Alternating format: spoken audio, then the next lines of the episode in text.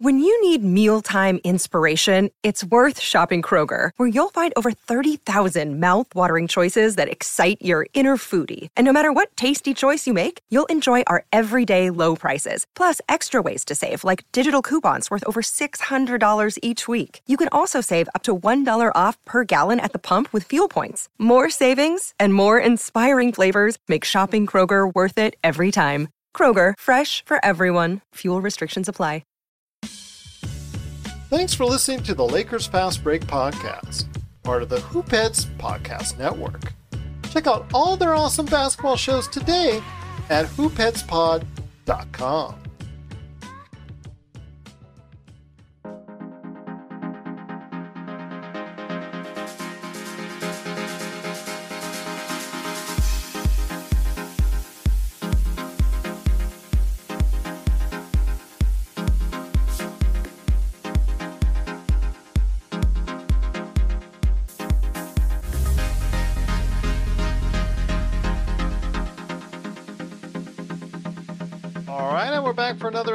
of the Lakers Fast Break podcast. It's Gerald Glassford coming right back at you here from Lakers Fast Break, Pop Culture Cosmos, Inside Sports Fantasy Football, and Game Source. We truly appreciate everyone out there listening to all of our shows.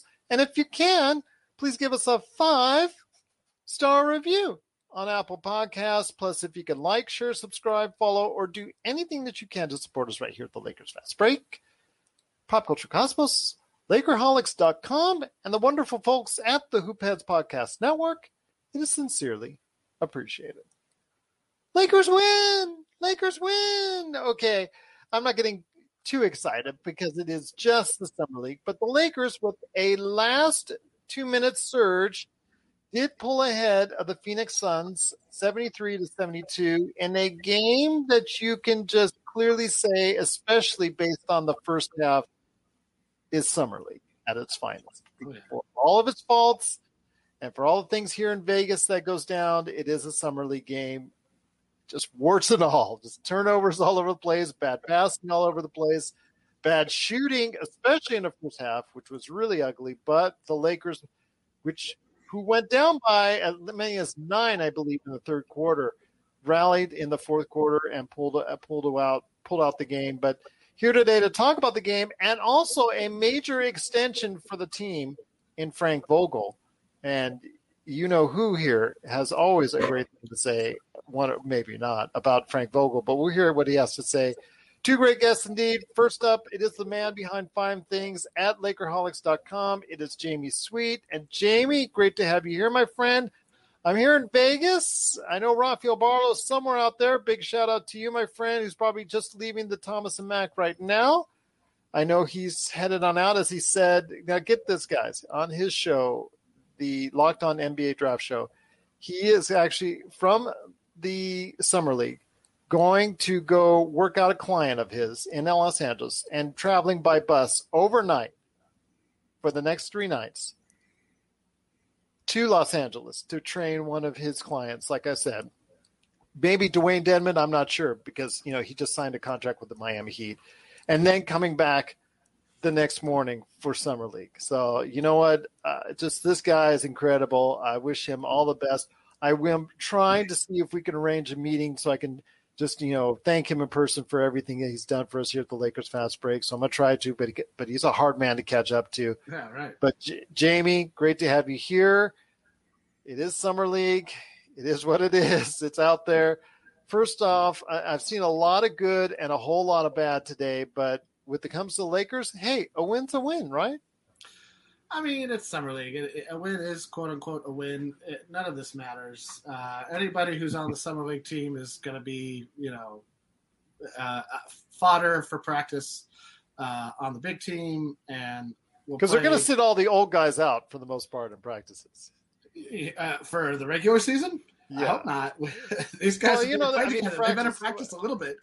A little bit. They'll practice a little bit, but you know, having older guys on the Oh, man. roster. Yeah, no, I I know that, that's one of the that's that's uh, up there among my worries is uh, you know well we, we can get to that another time.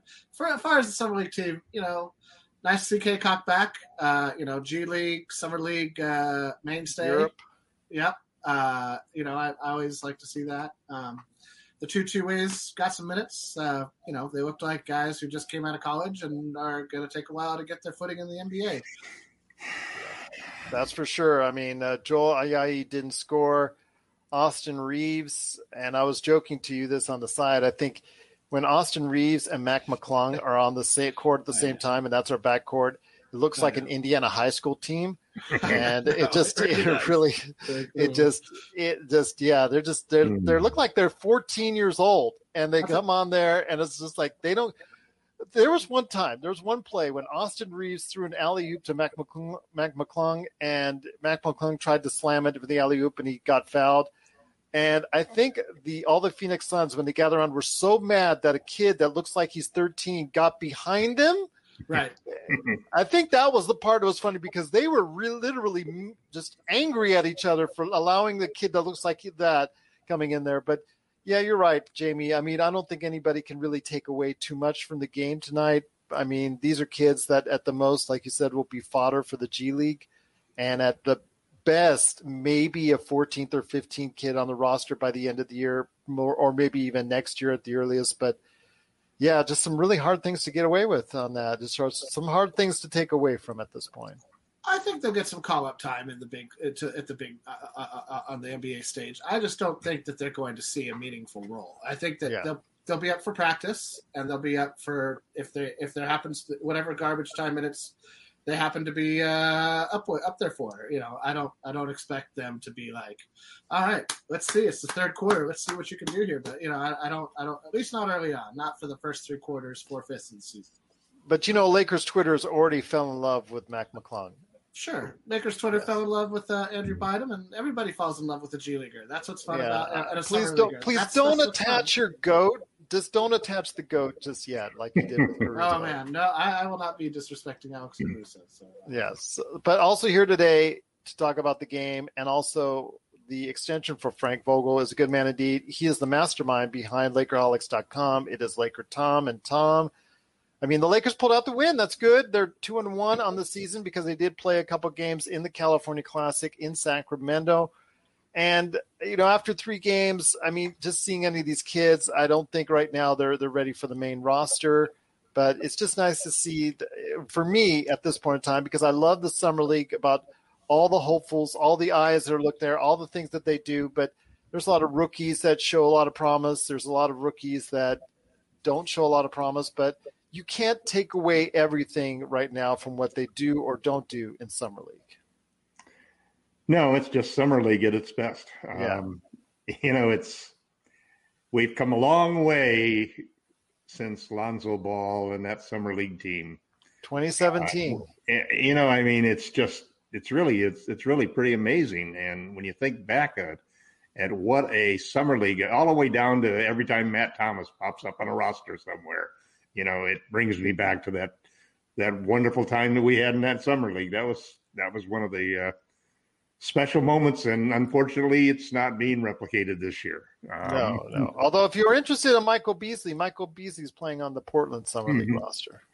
Oh, God, you know, I, I thought I knew the rules about who could play on a summer league team, but obviously I don't. No, Um, no. I mean, if you're an old, aging veteran that wants to get back in the league, you can I find guess a you spot. can, huh? you can play in summer league. G League Yeah. is different. Summer league is basically like a Ah, casting call. I got you. Come I got you. Yeah, you're Come right about that, Ve- Jamie. There is a Come on down to distinction there, and I was probably thinking more of the G League. Come on down to Vegas. Come on down. To Yeah, I mean, they need anybody to fill those rosters on occasion because you can have only so many rookies and young players that can fill up those rosters that can actually Right. competitively play. Well, it was good to see Frank get an extension, although we haven't heard any terms of what they are. Um, you know, I, I, I, I, you know, when you're when you have the money the Lakers do, you don't you don't de-incentivize your employees by not giving them a raise that everybody else would expect you to give. Well, let me ask you the guys won a championship and and injuries may have been the only thing preventing him from winning second one. Well, let me ask you you know, this. But when let me ask you this. You, have to take you have to take care of him in advance before you can't let him go out as a lame duck. And and the Lakers did the right thing, the smart thing, the only thing they really could do. Well, let me let me just ask you this. I mean, I, I agree with you know extending Frank Vogel, and we'll talk to Jamie Sweet, who's been I want to say the biggest detractor of our group that, you know, as far as Frank Vogel is concerned, or let me say the most vocal about Frank Vogel, one way or the other. It, that's probably the best way to say it. But Tom, I'm worried about the coaching staff per se because you still have Phil Handy there, I believe, and mm-hmm. you got Mike Penberthy who did such an outstanding job. And I'm being very facetious as I say that uh, in regards to a shooting coach. There's uh-huh. talk about him moving him up the, to the assistant coach, and I don't really get that because he, you know, just even as a player, it's just like he wasn't even there in the first place. But you saw the is that that's my sentiment exactly on Mike Penberthy there, Jamie. But I wanted to ask you this. I mean, are you kind of worried because the Lionel Hollins situation, not retaining him? I guess they made him. He did. Lakers didn't like the, the, offer, or they didn't. You know, they they made an offer was too low ball. Lionel Hollins didn't agree to it, and so he's moving on. And just it seems to me that I, am you know with a with a staff like this, if you want to really go out and and look, do what the Lakers did just what less than a year ago, you want to have a nice staff underneath Frank Vogel. And I know it went back, you know, two year almost two seasons ago. It went from okay, you've got Jason Kidd who's probably wants to take your job. You've got Lionel Hollins who wants you looks like he might take your job. You know, that's that that environment that we thought might be there never materialized, but still you do want some experience behind you. And outside of Phil Handy, I'm really concerned about the Lakers coaching staff behind Vogel. I think that Frank is a. Uh, I don't think any of this stuff bothers him, and I don't think any of these changes. I think what happens is that when you win, it covers up everything. It covers up all the little incidences between relationships that your employees have, and, and there's always something going on between somebody. It's just like this year we hear about Dennis and Coos having, you know, a tiff during the year, and and you hear all of these remarks, and of course, the reason is we lost. You know, a lot of that stuff we might not have even heard had we won. I, you know, I, I think worrying, you worry about everything, Gerald. You know, I mean, seriously, it's it's more a case. I think that it comes down to a personal thing. I think that Vogel is very secure in his role as the head coach. I don't think he's been threatened in that situation since he arrived here. I think he's a great communicator. Um, I think there may have been too many cooks in the kitchen, if you will, because uh, apparently Lionel's complaint really was that he was left out of the communication loop and so forth. And yet that seems contrary to the style of almost everything I've seen happen with the Pelinka led Lakers, that they're a total collaboration. And sometimes they over collaborate rather than you know, having a George Blanda just to make or a or a Dr. Buss just to make the decision, you know, when it's a tough one, instead of having maybe sometimes a whole day of arguing whether we should trade for this guy or not trade for this guy. But uh, it's worked so far for the Lakers, and I and and I think that I you know I try not to worry about any of those situations, you know. Um, but you're you know you're a fan, so naturally you do. I mean, I write articles about what alarms me, you bring up the subjects that alarm you, you know, and and uh, everybody, you know, has their their own point of view on how the season has gone.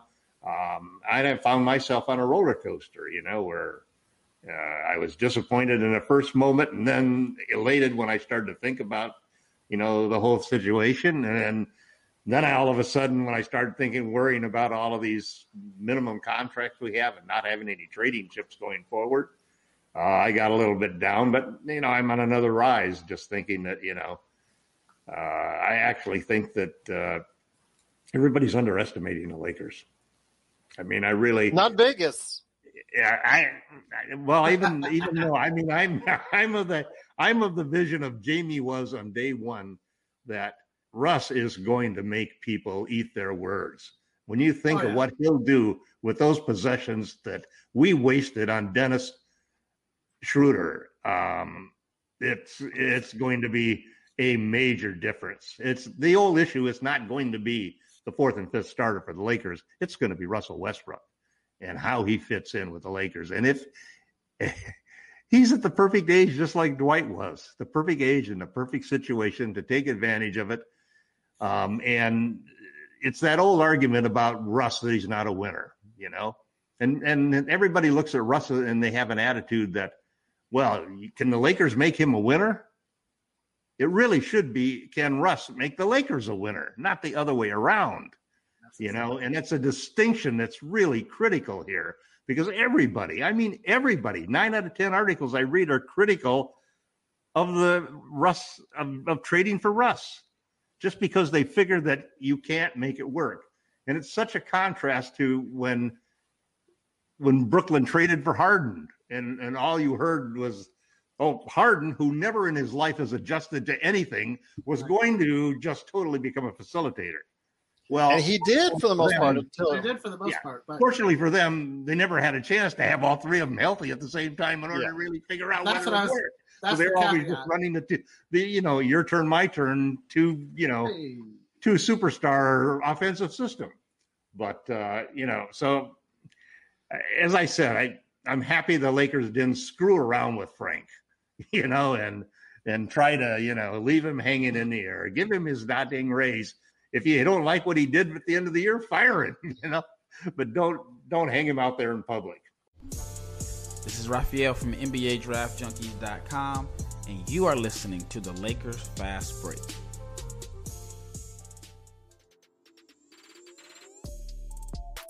Hey, hoopheads, we all hate ankle sprains, and they happen way too often.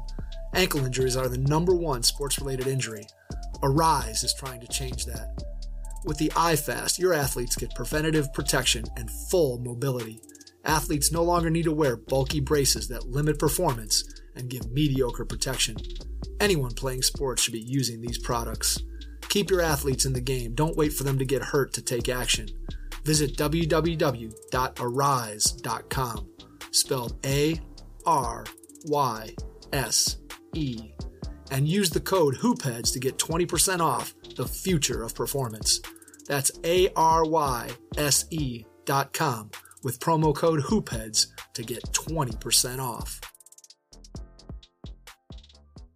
Well, you know, with the Lakers, they have enough money on hand. If he does a poor job, or if he if the team slides they'll pay, down, they'll, pay, say- the ex- they'll pay his Yeah, they'll they'll fire him and they'll sit on the contract. That's not a problem. They're not a team that. Okay, sometimes they try to act like a, a team that like the penny Sacramento pinches. Kings that refused to fire. Well, I mean, the Lakers sometimes they sometimes act like they're they're a team that penny pinches, and then you realize, okay, yeah, they're worth four billion dollars, and they make you know you know a ton of money. So That's you know market value, though. That's exactly, and, not and exactly cash. yeah, and if LeBron sours on Vogel, you know, at whatever point, you know that that it's going to mean Vogel's job. So it's, I mean, but right now, I think it is a well-deserved, uh, you know, extension. I think, you know, obviously you, you says you have confidence in him. I'm worried about the offense because that's something that has not been his forte during his tenure. So that's why I'm talking Laker Tom about having enough support staff underneath him that can help him improve areas of his coaching, which I need. Yeah. I think we don't like a we'd all like an offensive coordinator. I think that's the Yeah, uh, that's, what That- that's all I'm saying, Tom. feeling, that's all yeah. I'm saying. Yeah, I mean, I mean, Yeah. defensively, uh, there's no question. Great defensively, Yeah, but offensively, Yeah. uh, And even at this time, I still think, even with the ancient guys that they got. I still think that they can coach their. He can coach their way into, like, let's say, a tenth, eleventh, twelfth defensive rated team. You know what I mean? Even with the the advantage of it, you know disadvantage. they'll even do better. They'll offense. even do better than that because of how important LeBron Yeah, and I, AD I wouldn't, are. and I wouldn't be surprised. if. LeBron and AD are healthy, and if Russ really well, yeah, that's the playing key. defense to his capabilities, you have three pretty strong anchors in there, and you throw in you throw in Dwight coming in. And I'm not even talking And if about the Ariza, you know, if Ariza can recover and and and have a you know a bounce back year, um, we could be pretty good defensively. Well, I, We're and that's long like and we're said, if we're, if we're anywhere near top ten, that's great Yeah. because our the fact is our shooting improved and our transition improved with Russell Westbrook. And I'm not Right. when, when it comes to Russell Westbrook, I'm not talking the regular season. I never talked about regular season because the Lakers they should lead the Western Conference. They should be number one in the Western Conference. I think again. We, if LeBron and AD are healthy, well, you got to tell me who because Phoenix. I don't expect Phoenix to rise that high again. You you cannot cannot go ahead and say you. I mean, they over they over exceeded their expectations. Where Utah, this year's Miami.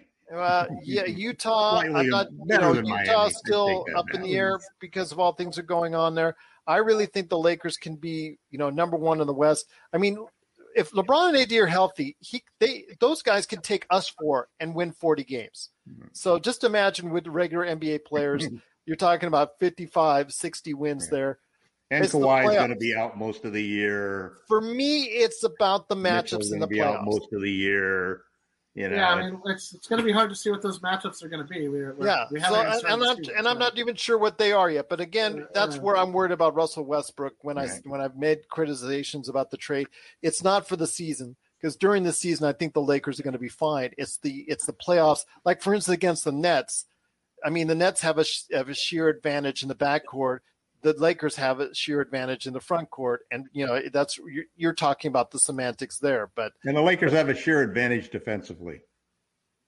We'll see. We'll see, my that friend. We'll remains see. to be seen. All of this, Yeah, let, let's this is see on all that like, one first. I, I, I, We're all, we're all just farting on the wind here. Like this. this Yeah, is like, well, this AD is like if AD months away, plays- like- if The AD only plays question would be: Is Harden is Harden anywhere close to being as good as Westbrook could be? Well, let's and, and let's see. AD's got to play like AD if he's Yeah, if he well, plays like a, like a like the guy we know he can.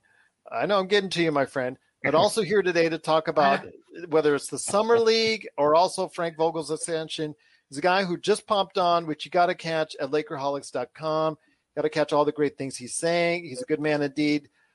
It is our madman from Canada who is still alive after all the destruction in Toronto, with Toronto winning, you know, and all that. But is a good man indeed. It is Sean Grice, aka Magic Man. Magic Man, great to have you here. Your thoughts on Frank Vogel's extension because the summer league, the Lakers team, we'd rather rather we'd much rather talk about Frank Vogel's extension. Let's just put it that way. Yeah, I agree, Gerald, hundred percent. We'll just forget that that uh, game just happened. It's Yeah, I mean, the Lakers won. Black- God bless them. God bless them. But yeah, that team does not have any standouts that you can say, you know what, that guy's going to make a real contribution this year. Nobody's going to make the varsity. Yes. No. And, and in Mac McClung's case, he might not even make junior varsity because he still Yeah. looks like he's 12. His Yeah. his goal is to be Alex. There you go. But go ahead, Sean. Yeah, um, you know, all all bets are off when it comes to anybody. We we don't know what's in somebody's heart, but yeah, Mac Mac looks like he's uh, David more than Goliath right now, as far as. Um, but as far as Vogel's extension, I mean, I, I think the consensus is clear. It's well earned. He uh, he deserved it. But like you said, Gerald, there's there's always uh, a parachute waiting to uh, just pop him out into. Well- uh, Well, this Really he has a sigh of relief because now he doesn't have like Jason Kidd or Lionel Hollins who have extensive coaching experience right behind him. He doesn't have to worry about that, even though the press and we made you know probably made it more out to be as bigger than it actually was as far as the hot seat is concerned because it was never hot because he ended up winning the championship. But you know, I'm just worried. Eh, you know, when I talked to Laker Tom and, and Jamie Sweet about this, it's the support that I think he needs. I'm worried about that part of it because while Phil Handy, nobody questions about him and the effort he's given the team over the past three years and and three seasons and and outstanding job he's done there. It's everything else, and I think that Laker Tom said it right when an offensive coordinator is needed. Magic Man, do you concur with Laker Tom and myself on that? That I think that he needs a little help making a little bit more imaginative offense. That's one of Jamie Sweet's biggest contentions and has been for months. I think there's some validity to to that uh, uh, perception, Gerald. Definitely. Um, the only problem I see is that we're so far down the road here. I'm not sure if you could find somebody who's ready to jump on the train while it's moving right now. Um, I thought maybe the time for that would be a couple months ago. Yeah. I mean, let let's face it. The Lakers decided even after the first round exit, they were going to extend Frank. It was just a matter of uh, timing. Yeah. Um, as far as uh, the speculation about what's going on in the West, Gerald, I'd have to agree with you. I think we should be at least a top three seed. even yeah. with a, a, couple injuries here and there. I think that's a realistic goal. I I said on the on uh, Lakerholics earlier that I thought that this team wouldn't really take form until about February. I think that's when you'll start to see some some patterns and some guys that Frank and the coaching staff and LeBron and AD um, click with, and I think a bench mob will come out of this. I really do. I just think it's going to take time as far as that's concerned. Um, Malik Monk's offense is and can be very proficient. However, his defense is questionable, and I'd rather I'd rather Talen get minutes over Malik Monk just based on skill set and where Talen is. I think Talen is a more versatile offensive player than Malik Monk, and I think while his defense is still work in progress, I was really pleased with his performance. I mean, he really improved. He rarely made the same mistake twice. Um, I would have liked to seen more minutes in the playoffs, but for some reason, inexplicably to me still, because there's still no explanation why Talen didn't get any minutes or why he was benched.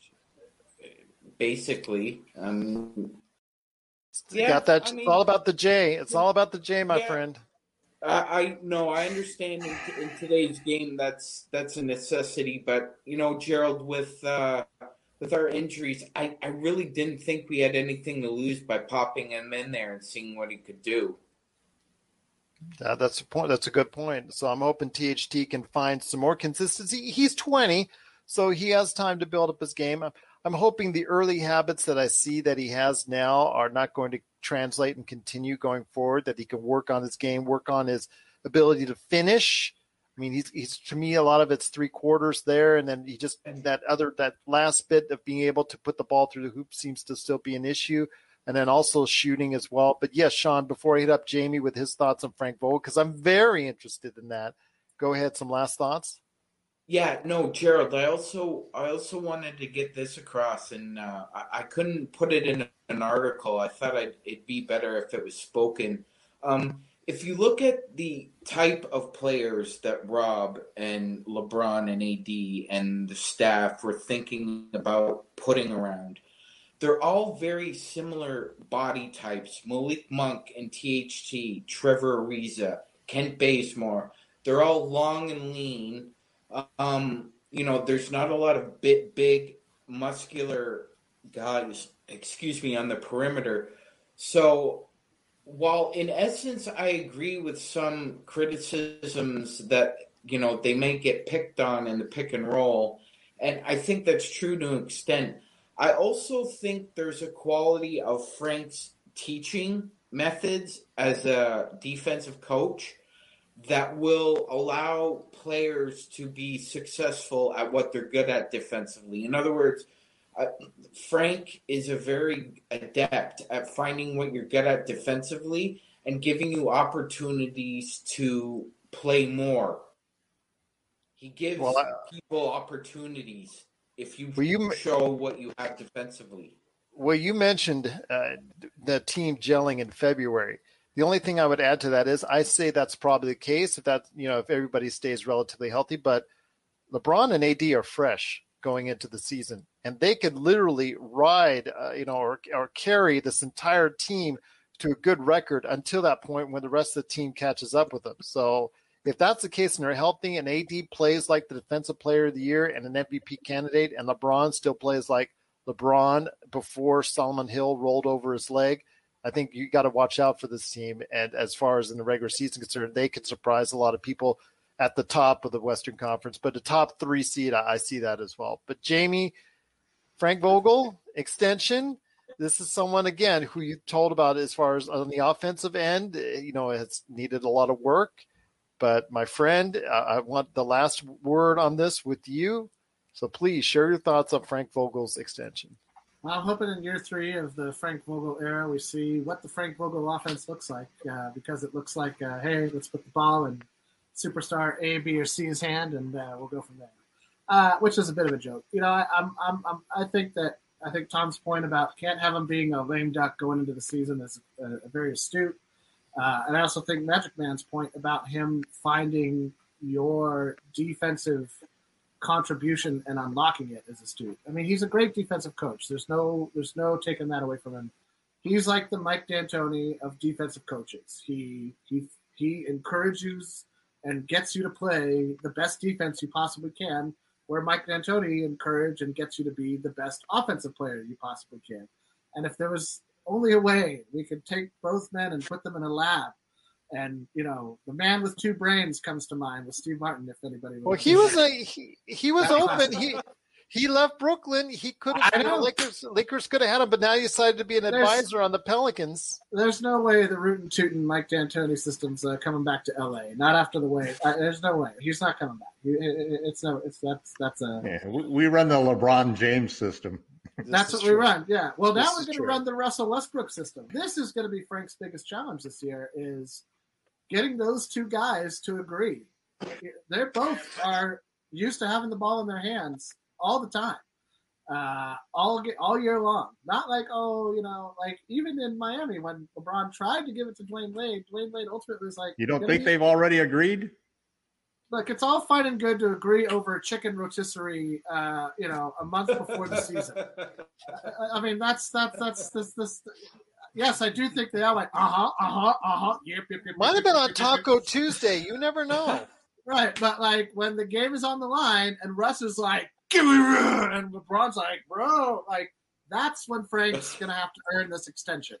So we haven't seen that. We're not there yet. We're not there yet. So yes, I'm sure they all agreed over uh, Alfredo and uh, hmm. rolls or whatever it was they had for dinner that night. But um, you know, uh, uh that means nothing when the regular season starts and it but, means even less when the playoffs roll around.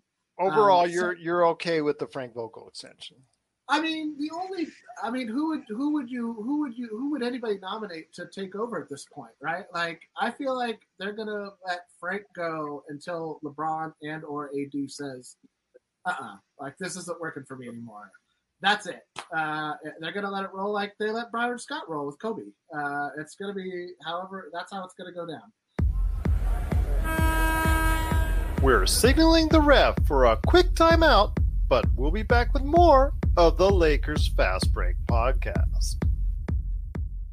Check out what's been going on with the Pop Culture Cosmos Show and the PCC Multiverse.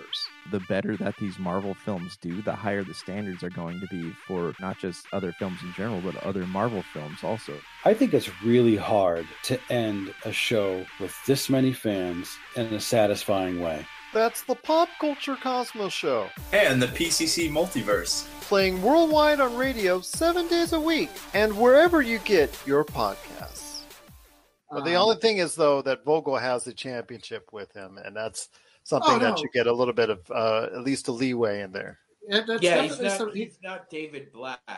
He's not no. David Blatt. no, he's not David Blatt. But I mean, right. So, like, right, David Blatt, Terry Stotts. Uh, well, the Steve- thing is with David Blatt, you got to say that, okay, LeBron hated his guts, but the guy was leading the Eastern Conference at the time he was fired. So. I know. Yeah. I know. That's, no, yeah. I, this is, but that's what I'm saying. If LeBron yeah. says. Yeah you got to go, no matter what your record is. Yeah, oh, you're leading the Western Conference, and it's Game Seven of the Western Finals. You're fired. You're gone. you're like, bye. Don't don't don't go say hi to the team or anything. LeBron doesn't want to talk to you. No, I mean I kind of joke, but I mean, who would replace who would replace him? Terry Stotts, Steve Clifford. Those are probably Becky Hammon. There you go. Put in Becky Hammon. Becky Hammon. But no, that's not going to happen with this team right now, right? Like that's not that's not how this team. That's not going to happen with this team. She well, has to wait until Pop. She has to wait until Pop retires, you know, because no one else. She'll just interview, and no one else is going to be able to. No one else right. wants to go ahead and hire, her, else she would have been hired by now. I think she's a great uh, coach. I th- I've seen her work. I've seen her interact with her players. I've actually watched Spurs games, and I've seen the way she she talks to the players and the way they respect her. She's yeah. going to be a great coach when she's given the opportunity, and I'll just leave it at that. Better be a good opportunity though, because well, not right now it's in the not Spurs. Be easy. It's not going to be easy. I mean, Pop is about ready to leave here in the next couple years or whatever, and yeah. they're is not going to be a good team. I think he would have left and given her the opportunity or be anticipating that. But I have a feeling that he's going to just try to last as long as he can. And they're going to win 20 games, and then they're going to say, "Here you go, Becky," and that's that's Well- unfortunate for her. Yeah, and that's Well- that's going to be the unfortunate part about it. Yeah. I I Yeah. I, di- I disagree. I disagree. Well, you think they're decent right now? No, no, not in that sense. You're No, predicting not- not- playoffs, I agree- see. I agree 100 percent there. I was talking about Becky Hammon. I'm um I, I made this point earlier. Look, Gregg Popovich once said that if he never became an NBA head coach, he would work in the CIA. This is a very intelligent man and he thinks on a different level than most people. And I don't think he would bring Becky Hammon in as a coach and treat her like every other coach and see something in her as a person that would elevate her to be respected by other people. But you got to remember, he also think- brought in Tim Duncan for a year. Tim Duncan And- was supposed to be the heir apparent, and he backed out and he left He and bailed. back into retirement. Yeah, He bailed. but, but even though Yeah, Becky he said, Hammon was there not the whole time, this." Yeah, and, and he admitted it. He said, I didn't like this. It's hard. So I. It's hard. He was Yeah, honest he- about it. Yeah. Yeah, he's- well, I, right. I- again, I think Becky Hammon's going to kill it whenever she's a coach. I just worry, you know, like Laker Tom, and and we've trying to allude You to. have to have a team that you can kill it with, though. yeah, that's the problem That's because the problem. Yeah. because when he retires, how bad will the Spurs be? Because right now they don't seem to be heading in the right direction. I don't like the moves that they have in this offseason. Doug McDermott is not going to change around your franchise no matter what contract you throw at him. So, I mean, at this point, it's a wait and see. Could all that young talent develop in the Spurs? Yes, and they could maybe make an eight seed, possibly. But I'm I'm leaning towards the other way to me as far as their direction is concerned. But that's that's day again the Admiral and Timmy are gone. yeah, they're gone for now. But guys, before we head on out, I want to go ahead and ask you this is something off topic. I forgot to ask you guys that we touched on today, but the thoughts on the starting lineup because a lot of people are saying that like Laker Tom and what we saw with Mark Stein reporting that AD is going to be playing a lot more of the five. There's even rumors that they might even start as the four and five, but most likely we're going to probably see a traditional let's throw Marc Gasol out there in the starting lineup and see what works which I see a lot of head mm-hmm. shaking. I I agree with you guys wholeheartedly, but you know I'm I'm I'm hearing a lot of individuals out there, analysts are are predicting that it's going to go the way it was before, which I am hoping smarter heads prevail and and and that they will start AD at the five and go from there. But guys, before we head on out, I want to hear your thoughts on the starting lineup quick. well, let's start with Laker Tom. Laker Tom, if you were coaching right now, or actually, you know what?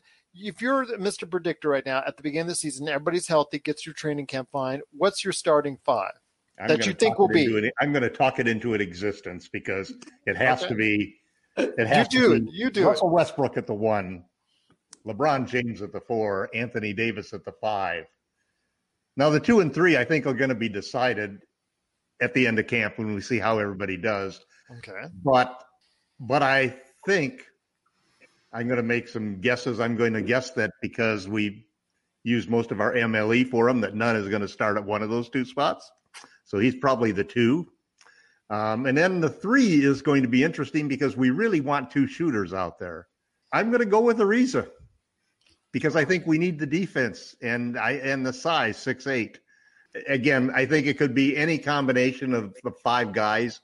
I think that you know uh, definitely uh, Wayne Ellington is got to be in there because first off, he's one of the best. He he's one of probably next to next to Steph. He's probably the best guy at repositioning after he takes a pass and and repositioning so he's got an open shot. He's able. He's he shoots six a game, so he's a good possibility. Bazemore, because of his defense again, although he's only six four, is a good possibility. Um, there's THT. What if THT comes into into camp and shoots 45% for the entire preseason and so forth? There's a possibility that when you put that together with the other skills that he's got, um, he's definitely in the picture. So there's, I don't care who it is in the two and three. The big decision is really if you go and fill up the five with Gasol, you're, you're the big problem I have with that is that I think this team is built to do two things to be fast and physical. And that's whether Westbrook is going to make us so much faster. We are going to blaze down the court. And the last thing you want if you're trying to do that is Marc Gasol trudging along as the trailer. You know, that just doesn't work. Um, and you can't put Howard out there because he can't shoot. And that makes Westbrook and Howard, you got two guys that can't shoot. So the whole game comes down to Wes Green, Russ Green that I'm only, I'm going to make a I'm going to shoot layups. I'll shoot a maybe a couple of threes a game and a couple of mid ranges, but basically I'm going to do layups and lay, layups and passes, and he'll he'll do that. And when he does that, he's going to be flying all over the court. And the thing that everybody keeps forgetting, every time that you got he got so mad. he just got so mad. He, Yeah, no, Tom, you- Tom, you're on mute. He, folks, he just got so mad that he put himself on mute. You Tom, put yourself you're on mute, Tom. You're on mute. All I'll say is this: sometimes you're, sometimes Tom, I ask questions. Oh, I know I'm going to get a fiery response from you, Oh, and I oh. love it, and I absolutely Oh. love your fiery responses. I'm going to say I agree with you, but I'll let you finish up right now because you got so mad you just turned on mute. But go ahead, finish Oh, up, my friend. Uh, But now you're still on mute. You're Now- still on mute somehow. Or you're you're still on mute. I think you knocked your ear, microphone plug off. Can you hear me got now? some- Yes, Yeah, I can hear you now. Okay. Yes. Oh my god. Sorry about that, folks. No, Things that's okay. happen. You're good. Everybody loves your enthusiasm. So That's at why any- you have any a rate, um, fans. I keep hearing, and it's not just it's the articles I read, it's the podcasts I listen to, it's you guys talking, the friends, it's the it's the people on the site. Everybody keeps talking about LeBron and AD. It's LeBron and AD. It's LeBron and AD. It's LeBron and AD. And it's like I'm sitting there. If I was if I was Russell Westbrook, I'm sitting there thinking, I'm what they think I'm Dennis Schroeder. you know, I mean, because I'm being ignored. He's a third superstar. He averaged a triple double, more assists than LeBron does. He's a better team. passer for the lob. Really And if you move. LeBron and AD to the four and five, who is going to be catching those lobs? Who's going to be Yeah. taking shots closer to the rim like we want? Who's going to be passing out to those open shooters? All it takes is a little restraint and some good basketball IQ and understanding that, yeah, Russ, you can make Los Angeles a winner just as much as they can make you a winner. Well, when when we talk about LeBron and AD, LeBron and AD, LeBron and AD are the key. It's not Russ. Russ is a third star, but he is a number three third star. He's the wild card this year. He's the wild card this year, and He's everybody's forgetting. But but what drives this He's team is LeBron and AD. If LeBron and AD are healthy, this team is a favorite for the if the NBA. And how are they going to play? Are they going to play big or are they going to play small? That's the Because problem. I mean, talk, all of the talk of them moving to the four and the five is about playing small. But if I see Gasol out there starting, I'm He's not, not going to say I'm start. surprised. You know I'm, I'm not going to say I'm surprised. I don't want that to happen though. This is not Rob's plan. This is not Frank's plan. This is Russ, LeBron, and AD's plan. Okay, And the uh, superstars rule this league. and that That's they the do. difference that everybody's forgetting. and I ho- certainly hope that they they agree to it and take your word for it. But Jamie and Magic Man, I'm going to save you for last, my friend, on your starting lineup. Hope hopefully you will not be so angry you'll turn yourself on mute on that for you. But Jamie, your thoughts on the starting lineup? I mean, Tom, Laker Tom is preaching to the choir here. We all do not want to see Marcus on that starting lineup. But I think he's going to get traded. Who's got what? that's a possibility. I don't You know, think I- he's going to. He's not going to be on the roster. I don't think. I would. I'm going to tell you right now. I would love that Dennis Schroeder sign and trade for Marcus Smart. I would just love that from a Oh, defensive God. standpoint. Yeah, Yeah, me too. That, that, That's that, too good to be that- true. yeah. That's too good to Yeah, be true. I heard that rumor, Yeah. and I was like, "Yeah, but you know, that's just just Yeah. a rumor right now." But Jamie, go ahead. Uh, what do you think the starting lineup is going to be like on opening day? Uh, you know, Laker Tom's not going to like to hear this, but I think, uh, uh, uh, but I do think that that I'll tell. So t- two reasons. Two reasons. That, so let's let me start. Russ obviously at the point guard. Uh, I'm going to say Kendrick Nunn uh, as the shooting guard, but uh, open to see him getting beat out uh, by either Monk. Uh, if Monk can show us something defensively in training camp, or Bazemore. I could see us starting Bazemore at the two as well. That's what I really liked about the Kent Bazemore pickup is that he really slots in well at the two or the three.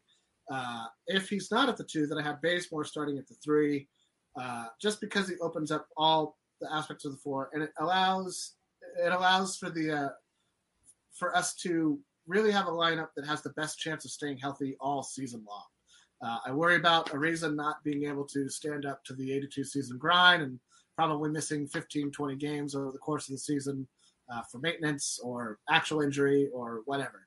Um, so I, and that was one of the hallmarks of our first champion, or Frank's first champion, was that that start. There's very little roster flipping about and messing about, and last season was the complete opposite. I think we had 28 different starting lineups. Uh, you know, guys in and out due to injury, guys in and out due to incompetence, just a, a, a complete, uh, you know, mess of a, of a starting. If a they starting shoot their average, if all these guys bring brought in, being brought in, shoot their average of 40%, if Trevor Ariza shoots 35, 36% that he has done over the course of his career from time to time, if all the rest of these guys shoot their average that they shot last year, the Lakers are in a very good shape. Yeah, they, they would be a good shape three point wise. Uh, I'm not worried about scoring. We have LeBron James, we have Anthony Davis, we have Russell Westbrook. I'm not worried about the offense. The Frank Vogel offense, whatever it is, will remain uh, a, a juggernaut. Um, but uh, yeah, the superstar offense. That's you know Right. now. You know what we should say? We should say the Frank Vogel offense now with more superstars. um, so that's how I'll start phrasing it from now on. I like that. So that works for me. Um, well, I'm worried about the defensive end, and so that's where guys like Monk, guys like uh, older guys. Like so who's starting at the four? So who's your start? Who's your starters? Well, man? you got me all derailed with your questions. I was in the middle of a groove, and you, you. You, pull the you pull the switch on me and ask me about three uh, percentage of shooting. Uh, I, I got eight to start the games. I have AD at the four, and uh, LeBron at the three, and Gasol at the five. And I'll tell you why I have Gasol at the five. There's two reasons. One, for Mhm. all of his Russ can't shoot. Russ is terrible at three pointers. He has had a tremendous amount of success with elite rolling big men. Uh, so I could I see either in that regard see either uh, Dwight or Marc getting the starting nod. The only reason I give it to Marc is because Marc does shoot the three point shot. Less Uh, than one a game. He makes less than one a game. Yeah, but he makes a high percentage, and he's and his passing is respected. You don't Once see a game, he'll make one. I don't, you know, if you go back and watch from last season, you don't see Marc's guy sagging off down into the paint. He stops at the top of the key. Uh, he stops at the circle above the free throw line. So that is what I believe is the purpose of creating space. Well, that, So- but you so also can move. You can also move around and reposition yourself to get open to fake. Marc goes out there like a statue, and it's easy to, to guard him because you can lean on other people because you know he's right there and he's not going to move. If the goal is to create space, I don't see Marc as being a detriment to that. So, and it So then you're left with only gives- one shooter. All right, all right, all right. Listen, we heard you. We, we mute for crying out loud. We'll be back with more of the Lakers Fast Break podcast. Hey, Lakers fans! Looking for the best place to go for up to date news, information, original videos, articles, podcasts, opinion pieces, and discussions about the Los Angeles Lakers? Well, look no further than Lakerholics.com. With a legion of followers always there talking about everything Lakers and the NBA, there's no better place to go to share your fandom as the team heads toward another championship run. So stop by and be part of the conversation today at Lakerholics.com. The reason I say Marc is because he's an elite passer. He's an elite. He can hit from three. I know he's not a volume three point shooter, but he takes smart shots and he takes wise shots. So that's to me is worth more than volume. And he's still a defensive force. We had a high defensive rating on the floor with Marc Gasol in the lineup last season. That's what's going to drive our starting lineup. It's not going to be flash. It's not going to be volume three point shooting. It, it will be defensive efficiency. Now, will that be the lineup to close games? Definitely not. I wholly expect to see Anthony Davis at the five to close games. I wholly expect to see LeBron James at the four, and the rest of the lineup to make itself work as as everything dictates. For the first five minutes of the game, I think we're going to go OG Warriors, and uh, it'll be Bogut 2.0 in the form of Marc Gasol because he can hit the three. Thank you so much, Felix, for hopping on and checking us out tonight. But Sean, your thoughts on the the opening day lineup? I mean, my lineup was preferable to Laker Tom, except for the fact that at the three spot, I, I think Bazemore got a guarantee, or at least got a strong wording of playing time. That's why he came over to Lakers. I know Kendrick Nunn. He's the only one that didn't sign a minimum. He signed at two years, ten million with a second year with the second year player option. But I think he's getting a strong look at the number two two guard position, even though he's smaller at six two. I really think when it comes to what I would like to see, I'd like to see the game starting with AD at the five.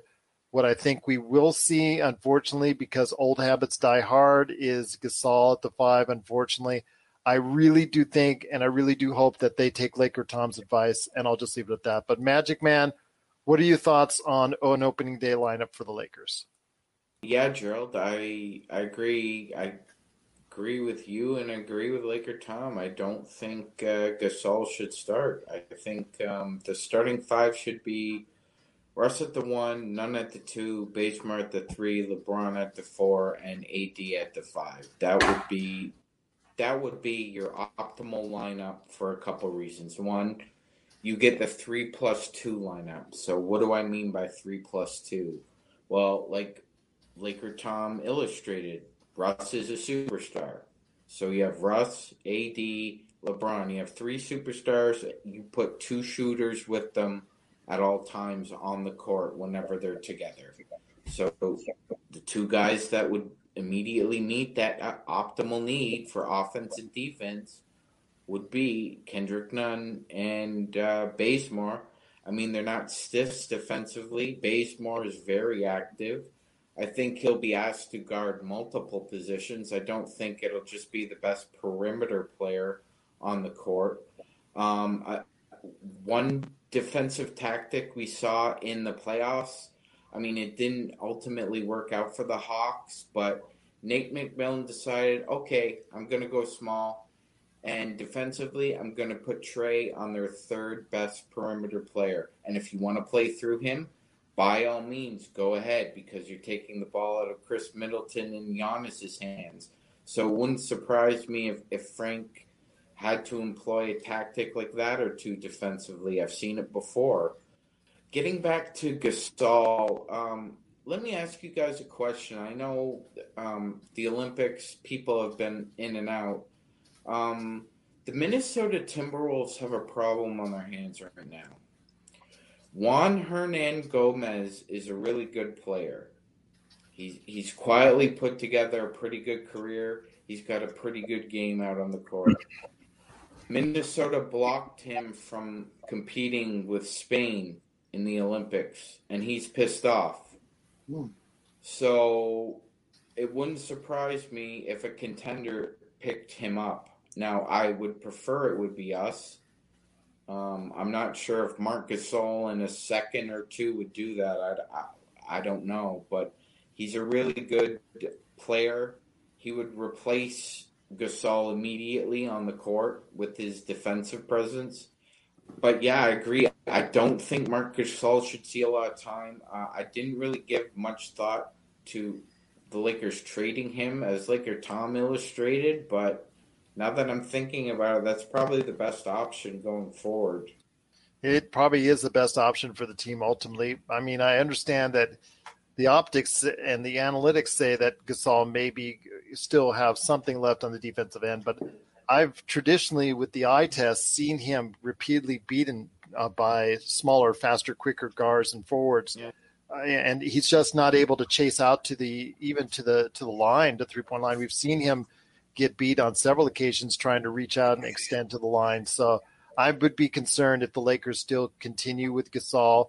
And uh, but I'm I'm like you, Jamie. I think that Frank Vogel, uh, you know, the optics for that die hard. You know, then the old habits that they have. I think that they'll try to start the traditional five, four, three type deal, which I think goes against what Laker Tom and I think should be ultimately what what the future for the team would be. And ultimately, by the end of the game, Gasol's not in there anyways, but still getting off to those bad starts. I mean, it frustrated Laker Tom to no end when the team when the team continuously got off to bad starts, and we were relating it to one area, and that was Gasol continuously you know, on the floor, and the team was getting off to bad starts. So I, I'd like to see them go ahead and try something different. And if AD is more amenable to that, and I understand, as Felix is saying, you know, is his health better? Back injuries, age. I mean, he's still 28 years old. He's still in the prime of his career. he's always going to incur injuries because he wouldn't have signed that contract if he didn't know exactly how frail his body was. But eh, you know, if he does have the health, I think it's best to put him at the five spot. But that's just me. That's just me. But we'll see what the, happens. The, the whole problem is that the the offense and the defense. I mean, Jamie's right that we had good stats when there were good defensive numbers when when we had the starting lineup that we had last year.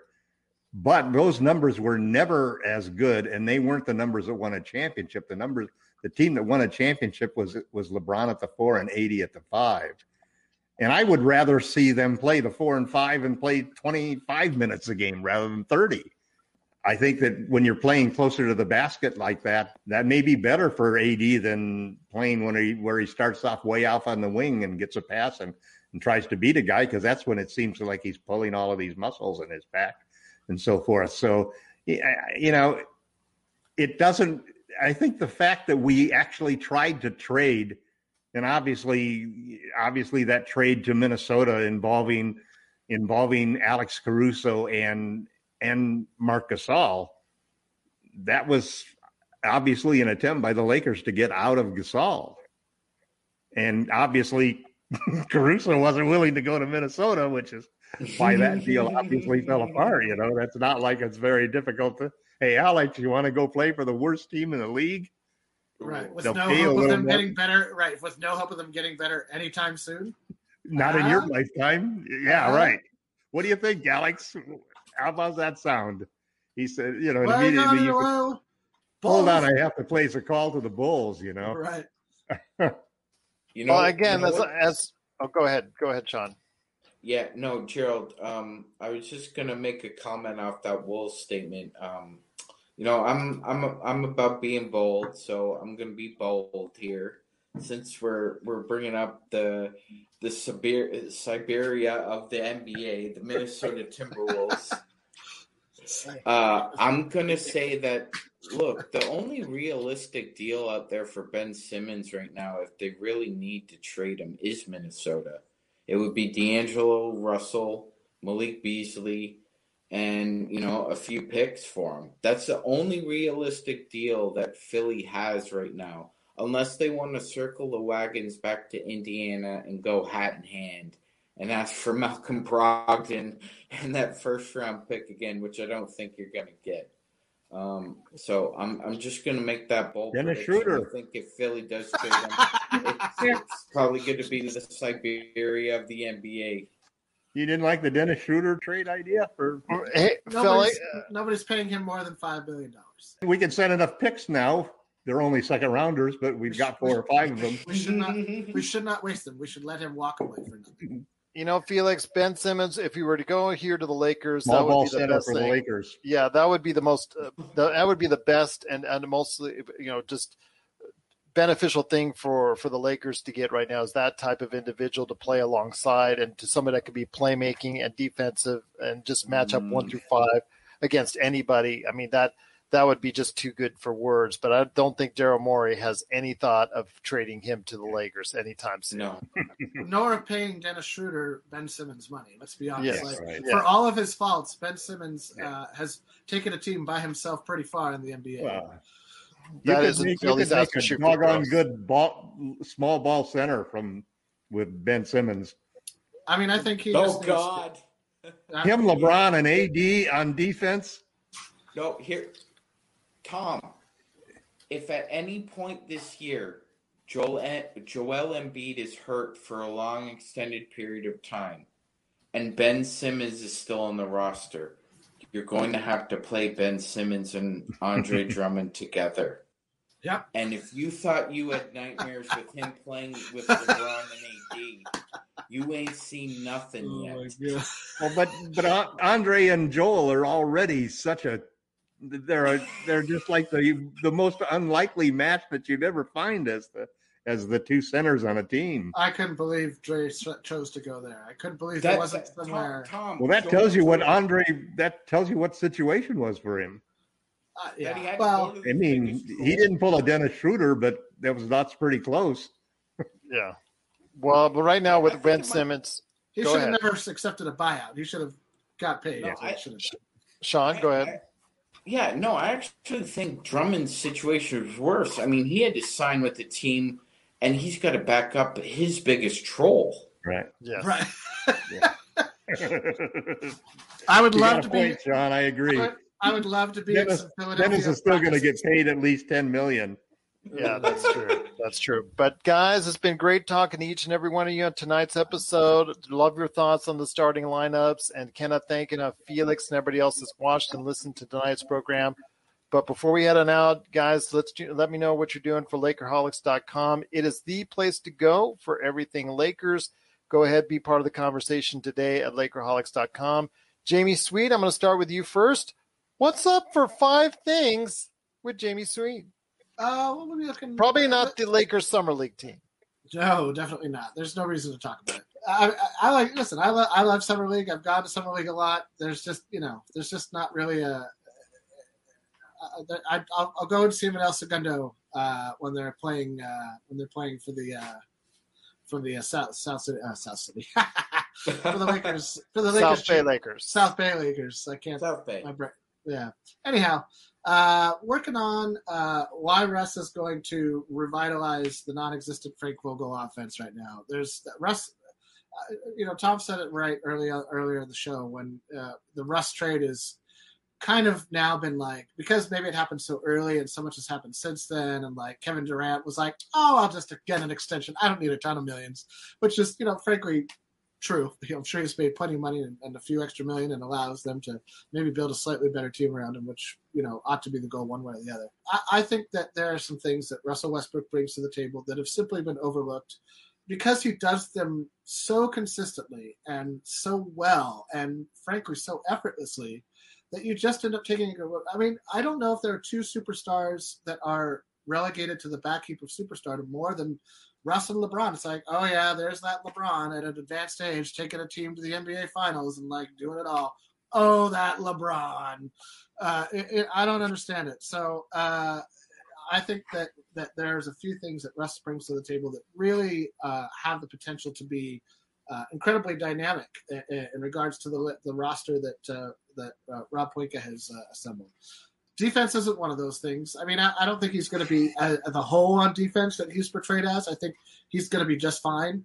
Um, I'm a little bit more worried about our bench, frankly, than our starting five, because our starting five will have Davis and LeBron, who are both capable defenders. Probably going to have Bazemore at either the two or the, th- three, depending on how the lineup shakes out. I honestly, for my starting five, I don't. I, I see Nunn as being the primary backup to uh, Russ, so I don't necessarily see him as starting at the two. He's only six two. He's not very big, uh, and that's kind of a good growth pattern or a growth, you know, trajectory for him to be on. It's like, look, man, like let's back up the best, one of the best point guards in the league. Uh, and another thing I want to mention about Westbrook uh, that uh, is for the five things, but I'll, I'll, I'll mention it here because I think it bears mentioning. I don't think there's a better person to have on the team for THT than Russ Westbrook because they have or could have very similar games that involve driving to the rim and either scoring at the rim, which THT needs to improve on, or making plays for others, which THT also needs to improve on. But he's capable of doing both. Uh, and he just needs to sort of find that inner Westbrook and figure out how to get to the rim more effectively than he did last season. If he does that, I think that the the, the, bench has a lot of potential at that point. Uh, with Nunn, with Nunn able to break the ball up and and hit from the outside, and, and THT uh, being a you know kind of a Lamar Odom secondary playmaker primary playmaker, depending on how the situation warrants. All right, and you can find all of his thoughts on the five things section at Lakerholics.com. Mr. Magic Man, Sean Grice, you watch him and you look, take a look at all of his comments, all of his great articles that he posts. What you working on for Lakerholics.com? Uh, well, Gerald, I'm not going to be writing about how the Pelicans are paying three head coaches right now. My God, they're paying Willie Green, they're playing Stan Van Gundy, and I believe Alvin Gentry still has a year left on his contract. This is I don't see a good end for David Griffin. I'm just going to tell you right now, it is not looking pretty for David Griffin. No, awful. I mean, three head coaches in your tenure. You've you've failed to make the play in. Even Zion's already talking MSG. It's it's a it's turn slowly turning into a Titanic situation in New Orleans. And your big trade for a point guard is Tomas Satoransky.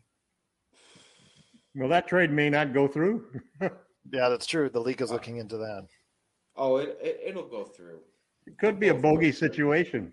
Well, that would be Well- on Chicago's part. That would most likely be on Chicago getting most of the uh, the brunt of that instead of New Orleans. New Orleans may get a little slap on the wrist, but Right. if if they, if, they if- avoided the Bogdanovich trade, though. yeah, I, I don't think I think this one has gone too far along. That Mm-hmm. one was because it was it was already you know sealed up before free agency. Yeah, That's why was- I, I, they they put the kibosh Mm-hmm. on that one a little bit sooner. I think just because the timeline now is past the free agency, I I think that they'll they'll let it go, but they may do what they did. You know, I don't think they'll do it. David Stern, Joe Smith.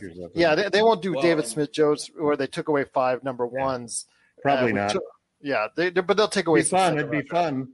Yeah, second. They'll take some second rounds and maybe some some. The- give Lonzo bit- could yeah, go where yeah. Lowry went, and Lowry could go where Lonzo went. Yeah. So, The- but go ahead, Sean. Finish up what you got working on. Yep, yep. I was gonna say, Gerald. Um, you know, you basically went over the West uh, pretty much. I mean, I think we're gonna be a top three seed. I ultimately think that um, one of Phoenix or Golden State will ultimately be a, a three seed, barring health. I think Golden State's really going to jump up this year. In the East, it's looking like five teams and then a bunch of teams in the middle. I mean, you've got Brooklyn, you've got Milwaukee, you've got Miami, you've got Philadelphia, and you've got Atlanta. And of those five teams, Atlanta and Philly are probably the, the weakest of the five. So you're looking at a top three of, you know, Miami, Brooklyn, and Milwaukee. And if you're looking at the situation right now, uh, I mean, just brass tacks, like Jamie was saying, fart in the wind. Um, it looks like the Bucks are are. I don't think they match up well right now with either Miami or Brooklyn. However, let's face it, Gerald. Of all the talk of the Brooklyn Nets, we all know it's going to come down to health. And does anybody of the four of us here believe that all three of them are going to be 100% at the same time next year during the playoffs? I mean, we haven't seen it yet. So seeing is believing. We have to see it. I think the addition of Patty Mills helps. One out of three years. Yeah, I just think Miami is a really sneaky team here. I'm I was hot on them in the bubble. I think what Riles has done is made them really top heavy. So they're going the Heat more than the Lakers are going to be relying on health because if anything happens to Lowry, Butler, or Bam, they're very they don't have a lot of depth. That's that's the difference. The the Lakers went with depth and the Heat went with being very top heavy right now. So it's going to be interesting how it all unfolds, Gerald, and I'll I'll get more into it in my article. All right, looking forward to that. And you can find the Magic Man today at Lakerholics.com. But last but not least, the mastermind himself. What you working on at Lakerholics.com, Mr. Laker Tom. I've actually got like six or seven articles that are that are partly done. Back to the old um, Tom. Yeah, well, it's just you know there's just all sorts of things that you can talk about now that As Raphael that, said, that won't change. By chamber. yeah, like Raphael says, you know you you hate to write an article where the pressure is to finish the article before the news changes, you know, because it's it's not much fun, you know. Um, but uh, I think that they're you know It's hard to pantomime just trying to load up a six shooter. So I'm just gonna have tapping, do the yes. tapping, Gerald. Yes. this but uh, listen, you know the one of the things that that that I think is unique about Lakerholics is that we're really Laker fans, and you know I, I don't care how objective you may want to try to be or how glass half empty you may want to be. Um, we you know we still we're still we're still pretty you know there this was an amazing season we went into this off season without really any really not without a whole lot of trading chips with a lot without a whole lot of expectations and yet we accomplished two things that i have been screaming for for three things really that i've been screaming for for the last two years one is shooting we've got shooting now that we've never had before. Um, and these are guys that can really fill it up. Yeah, they may not be as at defenders as Alex Caruso and and Kenny wa- were, but uh, man, they can they can really change the game for players like LeBron. They're not afraid to shoot. They're, They're not, not afraid to shoot. They're eager to shoot. Uh, the second thing that I've been that I've just been screaming for, and and this is something that I just love. I can't wait for Jamie's five things, man, because Russell was, has been disrespected, man. He, you've disrespected a guy who averaged a triple double, and he's only 32 years old. For the fourth time in five seasons. Fourth time in five seasons. So I mean that that's the big three, man. Shooting in the big three. We got both of them. And then on top of that, because Russ met with LeBron and AD and they worked out how they wanted to play together, we're going to see small ball, which what I call monster ball, because our small guys are big and long and and athletic and fast. This is a you know they, we we gave them a taste in the bubble of what an AD LeBron small ball could do, but they ain't seen nothing yet. Because when you throw Russ into the package um, and you put in a bunch of shooters, this team is just going to destroy people. So I'm excited for the season. Um, I think there are still the biggest questions, really, to me are they haven't announced the Caruso trade yet. So there's a question of whether or not we were able to get a trade exception. Would have been just for four million dollars, and Caruso. I mean, uh, Schroeder's still floating around out there. We need to get some trading chips back from them because the only trading chips we really have when we go into the trade deadline or next summer, right now, are Nunn's five million dollar contract and Talen's ten million dollar contract. THT, you better be shooting a lot of threes, man, because eh, you could be on the trade market if you if you if your shot's not developing the way that the Lakers really need it to develop. Tom, let's be What? honest. He's already on the trade market in your mind. Well, you think he's on a trade market, really? No, no. I just you like to trade everybody. Uh, oh, I see what you're saying. well, no, but if the Lakers need to make a move, Yes, you do. we don't have Yes, you anybody do. else. He's the only one we got to What I, trade. what I love is that free agency is like five days into it. You're like, Well, it's a lot, it's a lot easier to trade the guy after you just gave him thirty mil than than to not trade to, to trade him before he gets paid. You know. We haven't even seen training camp, and you're already like posting three articles a day about well, well, who all I'm doing, all I'm trying to, all I'm Who trying to say is that if we if we want to make it, if we need to make a deal What at the trade deadline, or if we need to make a trade at the next summer, we don't have contracts to trade. We're not like the Dallas Mavericks who've got like six or seven contracts that range from four to fifteen million dollars. We got we got a five million and a ten million, and they're two guys that probably we don't want to trade. No, but you got all the veteran minimums. I mean, that, that Well, well, yeah, well, we're going to give you five vet shooters for no, no. What for I'm one saying, ten million dollar player. no, what I'm saying is that you can rework over a third of the roster at, at the vet minimum level. Like that's These guys want to get a team- ring. If these guys get a ring, man, they're leaving. They're That's leaving what I'm for. Or- or they're, just they're, simply- they're- I don't none's know. there to build a reputation, to get Or a ring and to build a brand. or He not coming back. paid. It- it- we can only two-way give him twenty percent raise. No, we're not going to. No, no, no. I, that's not what I'm saying. You're, you're, you're misconstruing. What I'm saying is that there's a huge chunk of the roster that may or may not be here next summer, and that it will be. Well, that's replaced there are eight guys that have one year contracts. That's right. That's what I'm saying. All right. Well, you can find out more about all the guns in the chamber, all the bullet, all the bullets in the chamber for the gun, the smoking gun that Laker Tom has for you guys with articles today at Lakerholics.com, and check out the upcoming many articles that he has in store for you at Lakerholics.com. Please be part of the conversation today at Lakerholics.com. Well, guys, it's been great having you on, talking a little bit about Lakers summer league. But they did go to two to two and one. They pull out the victory in the last seconds of the game, 73-72.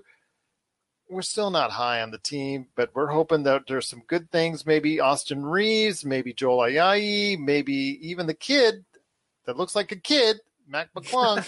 maybe he can actually go ahead and do something later on for us, but we'll see right now. It's still a work in progress, but I'm checking out the league for some more observations on other players and other rookies. So I hope to have those conversations coming up in the coming days. Plus, maybe even some more Lakers fans out there from some other great sites that I've talked to and reached out to. So hopefully we'll hear some more opinions and thoughts on the Lakers as well. It's these guys right here at Lakerholics.com in the coming days. But thank you so much for watching and listening. This has been the Lakers Fast Break podcast. You can always get a hold of us at LakersFastBreak at yahoo.com, at Lakers Fast Break on Twitter. Laker Tom is at Laker Tom on Twitter, where I'm sure he's always working on a trade for you out there. But guys, it's been great having you here, and I look forward to talking to you again soon, right here at the Lakers Fast Break podcast.